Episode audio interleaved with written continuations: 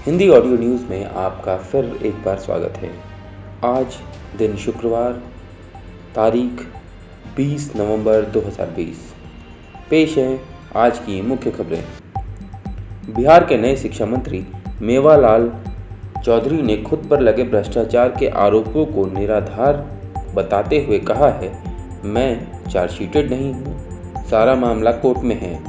उन्होंने कहा, इल्ज़ाम लगाने वाले जेल के अंदर या मुहाने पर हैं। गौरतलब है कि उन पर कृषि विश्वविद्यालय का कुलपति रहते हुए भर्ती घोटाले का आरोप था।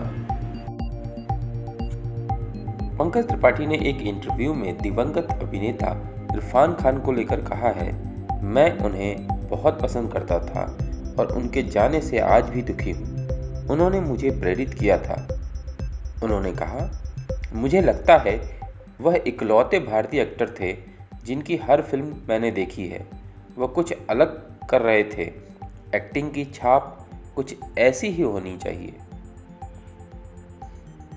तेलंगाना हाईकोर्ट के आदेश के बाद सुप्रीम कोर्ट ने अमिताभ बच्चन, अभिनीत झुंड की रिलीज़ पर लगे स्टे हटाने से मना कर दिया है। फ़िल्म मेकर्स पर लगे कॉपीराइट उल्लंघन के आरोप के चलते फ़िल्म इस महीने ओ टी प्लेटफॉर्म पर रिलीज़ नहीं होगी। फ़िल्म के वकील ने कहा एक 1.3 करोड़ के समझौते की बात हुई है। अब वे इसका पालन नहीं कर रहे हैं। नगरोटा, जम्मू कश्मीर में ट्रक सवार चार आतंकियों के मारे जाने के बाद जम्मू जोन के आईजी मुकेश सिंह ने बताया है, लग रहा है कि उन्होंने कुछ बड़े इरादे से गुटपैठ की थी। शायद निशाने पर डीडीसी चुनाव थे। बकौल आईजी आतंकियों के पास 11 ए के राइफल, तीन पिस्तौल, नौ ग्रेनेड और अन्य उपकरण बरामद हुए हैं। पूर्व ब्रिटिश प्रधानमंत्री वेस्टन चर्चिल द्वारा जॉनी वॉकर की ब्लैक लेबल विस्की की बोतल और जग ग्लास के साथ ब्रांडी की एक बोतल की दुर्लभ पेंटिंग 9.6 करोड़ रुपए में नीलाम हुई। ऑक्शन कंपनी सोथबी के मुताबिक यह नीलामी बिक्री पूर्व अनुमान से पाँच गुना अधिक से हुई। चर्चिल ने 1930 के दशक में जग विद बॉटल नामक पेंटिंग बनाई थी। युद्ध अपराध रिपोर्ट ब्रे रटन के मुताबिक ऑस्ट्रेलिया की विशेष सेना कथित तौर पर अफ़गानिस्तान के उनतालीस आम नागरिकों की हत्या में शामिल थी और इनमें से कोई भी हत्या युद्ध के आवेश में नहीं हुई। ऑस्ट्रेलियाई नौसेना के प्रमुख जनरल एंगेस कैपेबल ने कहा, ऑस्ट्रेलियाई सैनिकों द्वारा किए गए किसी भी गलत काम के लिए मैं वाकई में माफ़ी माँगता हूँ। फतेहपुर में तालाब में मृत मिली दो दलित बहनों के साथ कथित रेप होने की फेक न्यूज़ फैलाने के आरोप में भारत समाचार चैनल के पत्रकार और धारा सिंह यादव नामक पत्रकार के खिलाफ केस दर्ज किया गया है। बकौल पुलिस तालाब गहरा था और सिंघारा तोड़ने के दौरान दोनों लड़कियों की मौत हुई थी। नागिन ट्राइलॉजी के प्रोड्यूसर निखिल द्विवेदी ने हिंदुस्तान टाइम्स को इंटरव्यू में बताया है, स्पाइडरमैन या सुपरमैन हो सकता है तो इच्छाधारी नागिन भी हो सकती है। यह इस पर निर्भर करता है कि आप स्क्रीन पर इसे कैसे दिखाते हैं। उन्होंने कहा, सभी को लगता है सपेरा बीन बजाएगा और नागिन डांस करेगी। नई फ़िल्म आधुनिक समय के अनुसार होगी।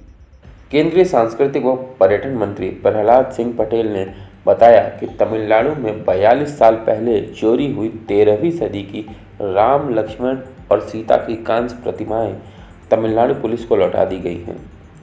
गौरतलब है कि लंदन के मेट्रोपॉलिटन पुलिस ने इन प्रतिमाओं को बरामद करने के बाद 15 सितंबर को इन्हें भारतीय उच्चायोग को लौटा दिया था। बतौर रिपोर्ट्स सरकार ने प्रत्यक्ष कर विवाद समाधान योजना विवाद से विश्वास के ज़रिए अब तक बहत्तर हज़ार चार सौ अस्सी करोड़ रुपए जुटाए हैं। इसके तहत केंद्रीय सार्वजनिक क्षेत्र उपक्रम एक लाख करोड़ के विवाद को निपटाना कर रहे हैं।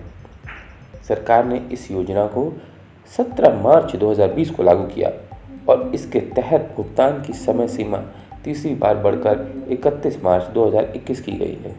पुलिस के मुताबिक पश्चिम बंगाल के मालदा ज़िले में गुरुवार को एक प्लास्टिक फैक्ट्री में विस्फोट होने से कम से कम पाँच मजदूरों की मौत हो गई, जबकि कई अन्य लोग गंभीर रूप से घायल हो गए हैं। राज्य के मुख्य सचिव अल्पन बंदोपाध्याय ने मृतकों के परिजनों को दो लाख रुपए और घायलों के लिए पचास हज़ार रुपये मुआवजा देने का ऐलान किया है। मालदीव के पूर्व राष्ट्रपति और वर्तमान में सांसद के स्पीकर मोहम्मद नशीद ने कहा कि अगर हम अपनी दादी की ज्वेलरी भी बेच देते हैं, तब भी देश चीन का कर्ज भुगतान नहीं कर पाएगा। उन्होंने आगे कहा, अगले साल मालदीव का कर्ज भुगतान सरकार राजस्व का तिरपन परसेंट होगा और 80 परसेंट से ज़्यादा कर्ज भुगतान चीन को जाएगा। जम्मू कश्मीर के नगरोटा में जम्मू श्रीनगर नेशनल हाईवे पर बने टोल प्लाजा के करीब मुठभेड़ में सुरक्षा बलों ने चार आतंकियों को मार गिराया है। एनकाउंटर स्थल का वीडियो सामने आया है, जिसमें गोलीबारी की आवाज़ सुनाई दे रही है और दिखाई दे रही है। पुलिस ने बताया कि सुबह करीब पाँच बजे टोल प्लाजा के पास आतंकियों ने सुरक्षा बलों पर फायरिंग की थी। तो दोस्तों, ये थे 20 नवंबर 2020 के मुख्य समाचार। अगर आपको यह एपिसोड पसंद आया है तो इसे लाइक करिए, शेयर करिए और हमारा चैनल भी सब्सक्राइब कर लीजिए।